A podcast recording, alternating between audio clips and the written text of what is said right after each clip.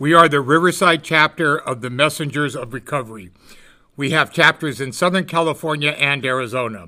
We're a bunch of guys that either rode with the devil or chased him. We're the kind of guys that if you saw us in a crowd, you would think that if he can get sober, then so can I. We decided to throw our chip into the hat and talk about our recovery in the hopes that you can learn from this podcast that you don't have to use or drink even if you want to. We are not AA, NA, CA, SA, and no one is from the damn DA. Once a week, we hope to bring you the message of recovery from speakers, panels, interviews, and sometimes just a meeting. If you'd like to find out more about us, go to our webpage, www.riversidechaptermor.com. There you can listen to the podcast, ask questions or comments in our forum section, browse our support recovery t shirts, or just find out a little bit more about us.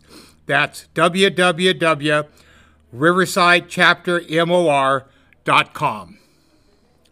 In honor of a fallen brother named Taz from the Messengers MC, we'd like to present this podcast over again. Right in paradise, brother. Hello, my name's Bill and I'm an addict. Uh, my clean date is June 30th, 2008. And just to clear a couple things up at the beginning, I go to meetings in both fellowships. When I'm in an Alcoholics Anonymous, Anonymous meeting, I identify as an alcoholic. When I'm in a Narcotics Anonymous meeting, I identify as a addict. And, and it's not an ANDA or both, it's one or the other because I respect our fellowships. I started using it at a young age. Um, it was for fun and it was to escape the life that I had. You know, my parents were divorced. My mom was a bartender. There wasn't a lot of adult supervision. It was just one of those things, you know, and alcohol and, and marijuana were a fun, a fun start sometime after that. And this, this, this started in, in junior high in seventh grade for me. The summer from going from sixth grade into seventh grade. And, and, you know, again, it was just recreational at the time and it affected my grades. It affected my school work. Um, I'd start out the school year, you know, doing really well, getting good grades. And by the end of the year, I didn't care. And, you know, home life was not pleasant. So I'd want to escape that. And, you know, it carried on through high school, um, somewhere through the middle of my senior year. I decided that, that I knew better than, than the parents and uh, went with some friends and, and I, am I'm native San Diegan, um, but I moved with some friends up to Idaho and it was great during the summer, but then, you know, it snowed and December came and, and I don't like the cold and, and the first chance I had to get back to California, I came back and that was 81 and, and when I got back, you know, my parents were like, you know, you, you, you thought you could live on your own. Well, go ahead, go live on your own. So I ended up couch surfing at friend's house for, for a while. And, uh, at some point, you know, it went from, from alcohol and marijuana and, and black beauties and, and, and Christmas trees to cocaine and then, and then, uh, some crystal. And, and when I found crystal, I found the love of my life, you know, and again, it, the, the using was recreational, but it, it didn't take long before it was it was a have to use, you know, to to get through life. And um, I never really had good jobs or anything like that. I'd, I'd work with my grandfather. Uh, he had a landscape company, and, and I did gardening and stuff like that. And wake up when you feel like it, go to work if you feel like it. Kind of irresponsible life for the longest time. Cinco de. I, I can't remember what I had for lunch yesterday, but there are some dates that, that stick out with me that, that I just can't forget. Um, and it was Cinco de Mayo, 1991, and a friend of mine and I had just scored some dope, and we were headed back to back to the house, and we were going the back way to get there because we wanted to stay off the main roads, blah blah blah blah blah, and he's driving, and we're going down this hill, and it's a speed trap at the bottom, and cop had us on radar and pulled us over, and you know, we had narcotic, you know, our narcotics. He could tell we were loaded. I don't know how he, he spotted a bag of dope in the car and asked us to get out and, you know, did the whole deal. We went downtown to jail for a while and, um, I, I don't have a big prison and jail story. I have some overnights in county jail. I have a couple days here, a couple of days there. But for this particular case, because of the amount of dope that we had on us, they wanted to charge charge me with possession with intent and yada yada yada. And they wanted to give me a year, and and so I took a deal they sent me to what used to be Camp Barrett. It's a, a men's honor camp out in East County here in San Diego. And it was a adult facility. You can go to school and get your GED during the week, and then you'd have to go out on work camps on Saturdays. And, and uh, because I didn't finish high school, I was able, I was eligible for that. And I'm grateful that I took that opportunity to to get my GED because it would come to benefit me later in life. But I had a four month sentence and doing county time, it's always half time. So I did two months out there and I got out and uh, I had a uh, intake with with the probation officer and he was asking me questions about my using and you know I talked about it just being recreational and you know not all the time and I only use a little bit being in denial the whole time looking back I was just in denial about it the whole time and when we got done as probation officer told me, he goes, it sounds like you're a good candidate for this new pilot program that the county's going to be running and it's called Probationers in Recovery. And I'm like, okay, what's that? Because I had never heard of recovery, right? My mom's a bartender. There, there was no mention of AA or, or, any other programs in our house growing up, and and I hadn't heard of Narcotics Anonymous or Alcoholics Anonymous until, until this time. And and what it was, it was a six month program I'd have to go to groups three times a week. I'd have to do two outside NA meetings a month. No, two a month. Something like that. And then test six times a month. So I'm testing at least once a week, sometimes twice. And again, it was a six month program, but it took me 18 months to complete. So you do the math. I popped a couple dirties because I may not have been using, but you know, I was still dabbling in stuff and, and I had been at a friend's house and weighing up dope without gloves on. It gets in your skin, and when you lick your fingers, you're ingesting it, you know, and you still pop dirty. And so they sent me to, they told me they were going to violate me or send me to an inpatient rehab here in San Diego, and I'd have to do a 90 day program. Uh, and I got to that program. It was up on Marlboro Street. Anybody that knows San Diego, it's Crash community resources and self-help and and I'm grateful for that program you know even though I didn't I didn't want to comply with it I was there a couple of days and, and I was irritable and discontent and my counselor sat me down and told me that your your probation officer told me that if you don't complete this program he's going to violate you and you're going to do that year or whatever time you got hanging over your head. And I didn't want to go back to jail. I didn't like being locked up. There's nothing about being locked up that I liked. So I I settled down and did what was asked. You know, they had groups every day that we had to attend. And while we were in that program, we, they had us work our first three steps. And I was in the house for about 73 days and, and doing all right. And they, they graduated me out and put me into aftercare and I completed the aftercare. I ended up completing that program, right? Um, and, and did everything that, that was needed to be done. And then had to go back to the probationers in recovery group and finish that out. That's how it ended up taking me 18 months to complete. Um, and, and, you know, at this point, I forget when my first clean date was. It was sometime in 1992.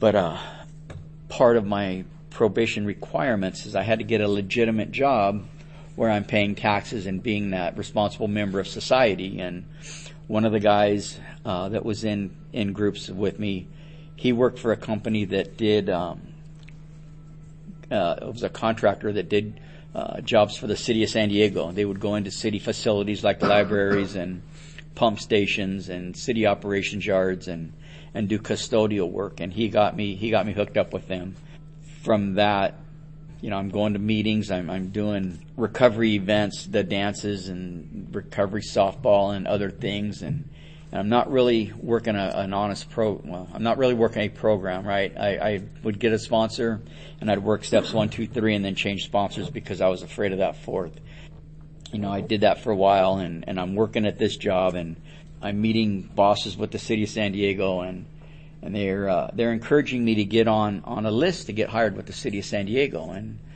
and I took their advice and I got on, on a couple of lists and I had an interview. I got picked up as a laborer for the brush management crew in 1996 with the city of San Diego.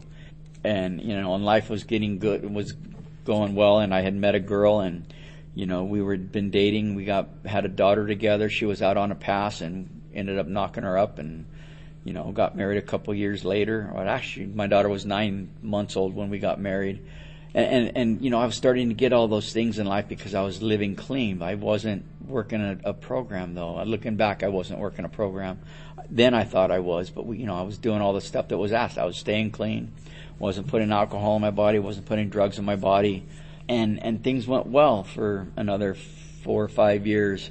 Sometime in early 2000, 2001, we bought a house. She had started drinking again, and when she drank, she was violent, and um, she'd like to fight, and she didn't care who it was, and you know there were a few instances of the police being called for domestic violence, and it was it was as a man, it's hard for me to say, but it was reverse domestic violence, right? And and and I had a job at the city, and I I would block her throw punches. I would push her away. I would do this. I would do that because I didn't want to get charged with DV. But it wasn't good, you know. And uh, sometime July of 2002, we had a fight. I went to leave on my truck, and she came outside the side door, and she uh, she hit my driver's side rearview mirror and cut her hand and bled all over the driveway. And and uh, that was the last fight we had. And I walked out.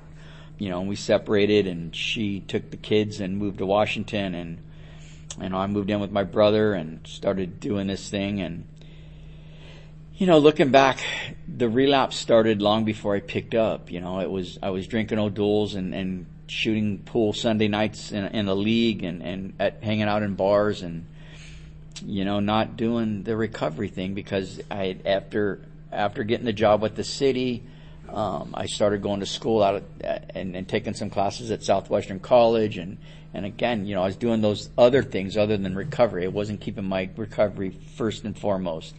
When, when that separation happened, I uh, thought at the time that I only had problem with narcotics, and if I drank, it would be okay.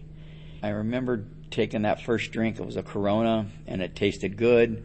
And a few weeks later, it's a Corona and some Jack Daniels, and then a couple weeks later, it was some Corona and then some Jack Daniels, and oh, here's a line of meth. Let's start all over again, you know. And that relapse lasted from 2002 to 2008. And I don't like to talk about war stories, but there's a couple of key things that happened during that relapse that I like to talk about because it just shows the insanity in, in the disease for me. And and I couldn't at the time. I just again I thought it was fun, right? I was partying, I was having a good time. Um, and one of them was I was had been shooting pool. Uh, it was late. I had gone to this girl's house after pool that I was trying to hook up with.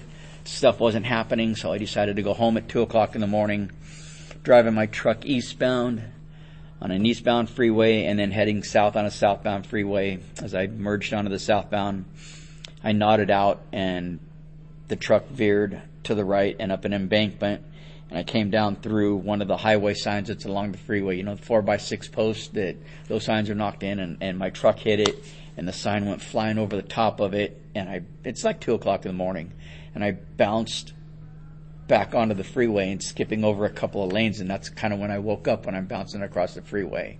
And, and I thought it was funny. I woke up and I thought it was funny because I had maintained control. Thank God I didn't hit anybody. I didn't crash into anything else. I didn't kill myself or somebody else. And and, and I got the truck home and I pulled in the I didn't even pull in the driveway. I pulled it up onto the grass in front of the house and it's two thirty, three o'clock in the morning. I'm making a lot of noise laughing because I thought it was hilarious and uh, the next morning my girlfriend gets me up to go to work and we have to pull the fender away from the tire so it doesn't rub because this was an F-150 step side four wheel drive truck, right? Decent sized tires on it, not lifted super high, but but I smashed that that passenger side fender into the tire, and uh, I didn't think that that I had a problem. I just oh I I nodded out right. And, um, another instance was after work on a Friday, I went to the bar again, back at a bar, right, shooting pool with some girls that I shouldn't have been at the bar with, and left the bar and was going to go through a Carl's Jr. drive-through to eat something before I drove home, and went through the Carl's Jr. drive-through so I can uh, get something to eat before I drove home, and ended up nodding off in the drive-through, and the truck rolled a little bit and hit the uh, building, and I woke up to, "Sir, get out of the vehicle!" San Diego PD knocking on my window, and and that was in 2007, and I went for a DUI then. And, and by this time in my relapse, my job. I I had promoted a couple of times, and I'm a supervisor in Balboa Park. I'm a grounds maintenance supervisor, supervising a crew, and and and that relapse. I I wasn't a good employee. I wouldn't show up for work. I'd call out a lot. Um, I'd come in hungover. and it was just it was just horrible. You know, that was the beginning of 2007, and it was still another year of this insanity. Uh, beginning of 2008, I had that kind of moment of clarity, and and uh, it was like four o'clock in the morning, and it was it was one of those nights where I had been using and drinking and couldn't go to sleep, and it was almost time for me to get up and go to work and I'm just laying in bed like a fish just flip flopping back and forth and I'm like, God, something's got to change in my life because I can't keep living like this. You know, and that was at the beginning of 2008 and finally, uh, June, June 10th, I had a motorcycle accident. I, I hadn't been using, I'd been at work and a guy made a left turn in front of me and clipped, I, I swerved to avoid him, but still clipped him and hit his, hit his bumper and, ended up in the hospital for a few days. But prior to that, my girlfriend had gotten busted and she was doing a program and, and she had popped a couple of dirties. They, they sent her to a 15 day detox. And so, so June 10th, I have this accident. I'm still using after I get out of the hospital for a few days. She has to go to detox. So she's not at home helping take care of me. I'm left, you know, kind of alone, trying to, trying to hobble around on, on, on uh, one leg because my foot, right foot's broken she's doing her 15 day detox. She always told me that I was an asshole three days after I stopped using, right? Monday, June 30th, 2008, I got up that morning and I made a conscious decision not to drink or get loaded or put anything in my body because that Friday, July 4th, she was getting out of the, out of the 15 day. And this is where really my recovery began because, you know, I, I, we our, our master plan was to to stay clean long enough for both of us to get our DUI programs behind us so that we can start using and going back to our normal lives right? And that that Friday was July 4th she got out. We make you know we stayed clean through the weekend.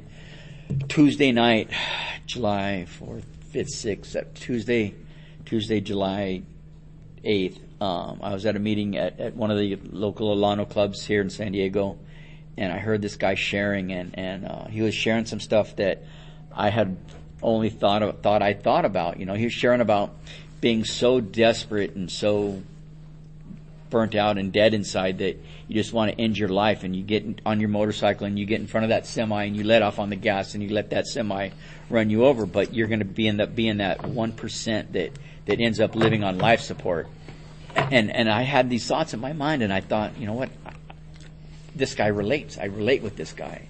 I, I got his number that night. I asked him about sponsorship. He said, here, call me tomorrow and call me for two weeks and we'll see what we're going to do. And I got home that night and, and, and, and I knew what I wanted to do, you know, and I called him and I said, Hey, I'm not waiting until tomorrow. I'm calling you now. And, and that, that's the beginning of my recovery. And, uh, you know, I worked, I worked all 12 steps with that man. He, he was big on being of service. He didn't, he didn't ever ask me to do anything that he didn't do. He didn't tell me I had to do anything. He drugged me around and he showed me these things that he did to stay sober. And, and so that's the things that I do to stay sober. Um, so anyway, that, that was, that was in 2008, 2009. Um, since then, he's, he's moved to out of state and we still stay in contact and I've had a couple of different sponsors at about two and a half years clean, I decided I wanted to work that and that. He was a sponsor in AA, and, and I decided I wanted to work steps in the NA fellowship, and I got a sponsor there, and, and I was working steps with him, and, and it was funny because the step working packet that he used had it, had me reading out of all four books, right? Had me reading out of the NA basic text, the It Works How and Why, the Big Book of Alcoholics Anonymous, and the 12 and 12. It was a, it was a combination. It was a great set of steps. During that process, I lost my my dad and my uncle and my stepdad all within a six month period, and and I didn't think about using once during that that time. You know, I, I reached out to uh, to my support group and and I stayed close to the fellowship, and and I got through that. Moving through through my recovery, moving through the process, A couple more sponsors later. I, uh, I'm getting close to retirement with the city of San Diego. By the way, that job that wanted to fire me because I wasn't coming into work in 2014, they promoted me and I'm now the grounds maintenance manager for city of San Diego and Mission Bay Park and I get to oversee a, a work unit of 50 people. And without being in recovery, I wouldn't have the tools to deal with what I have to deal with at work, you know. Um, 2017, I'm in the uh, in the narco- I'm at the Narcotics Anonymous convention at the main speaker, and and I get a call that my mom's in in uh, the hospital down in Chula Vista. That she went in for pneumonia. So we go down. We leave. We leave the the convention. We go down to see her, and and you know she had waited too long to go to the hospital, and she was having complications from it. But the guy that was running the palliative care team down at Scripps Hospital, um, and this is a God shot, right? This this when when I was in my relapse, um, the city was sending me to Employees Assistance Program (EAP), and I had a counselor there, and and I would have to go see this guy every couple of weeks, and you know he'd ask me about my drinking, and I told him ah, that's just social, it's okay, and I was again another having another conversation with somebody about my drinking and drugging and and I'm in denial about it. And and he's sitting on the other side of the table you know and and he couldn't due to confidentiality and and his his contract with the city, he couldn't divulge with me that he's a member of Narcotics Anonymous. And after I got clean, I I ended up seeing him at a meeting, and and so when when my mom and so when my mom's in the hospital, he's part of that palliative care team that's taking care of her. And he's also my sponsor at that time because my first sponsor had moved to Kansas and, and Mark is now my sponsor and, and, uh, he helped walk me through this process that, that my mom had to go through. She went in on April 14th, and by May 4th, she passed away, you know, and, uh, he, he was a, he was a big influence on, on helping me get through that that process without thinking about getting loaded, you know, and I, I'm grateful for that.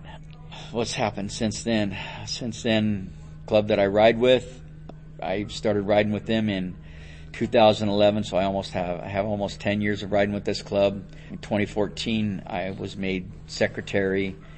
At the end of 17, beginning of 18, uh, I was made president. This December, I'm I'm completing a, my fourth year as president. Um, we had elections last month. They voted me in for another two-year term, and and I'm grateful to be able to to be of service to my club. It's what I like to do. I like to ride motorcycles and have fun, and, and give back to the community. And today we're hosting our blanket, our annual blanket run, and it's just it's just a good feeling to give back to the community that I took from for so long. Um, another thing that that's happened in recovery is 2014. We ended up being gifted a Bureau of Land Management Mustang, um, and I get to ride horses. I get to ride Harleys and horses today. When when I work with when I work with my horse, my my head's got to be in the right frame of mind because you're you're on a you're on an animal, a living being that that has thoughts of their own too, and you have to be in control of that. And if you come home from a work and you're tired and had a bad day, and you get on that horse, you're going to end up getting hurt and bucked off. And and it's just been a nice. It's been a the relationship that I have with my horse is is it has been a very beneficial one, and um, I, I am getting close to running out of things to say. Um, thank you for letting me share. All right. Done. Thank you, Chad. That was it for tonight from the Messengers of Recovery Riverside. Make sure you tune in next week.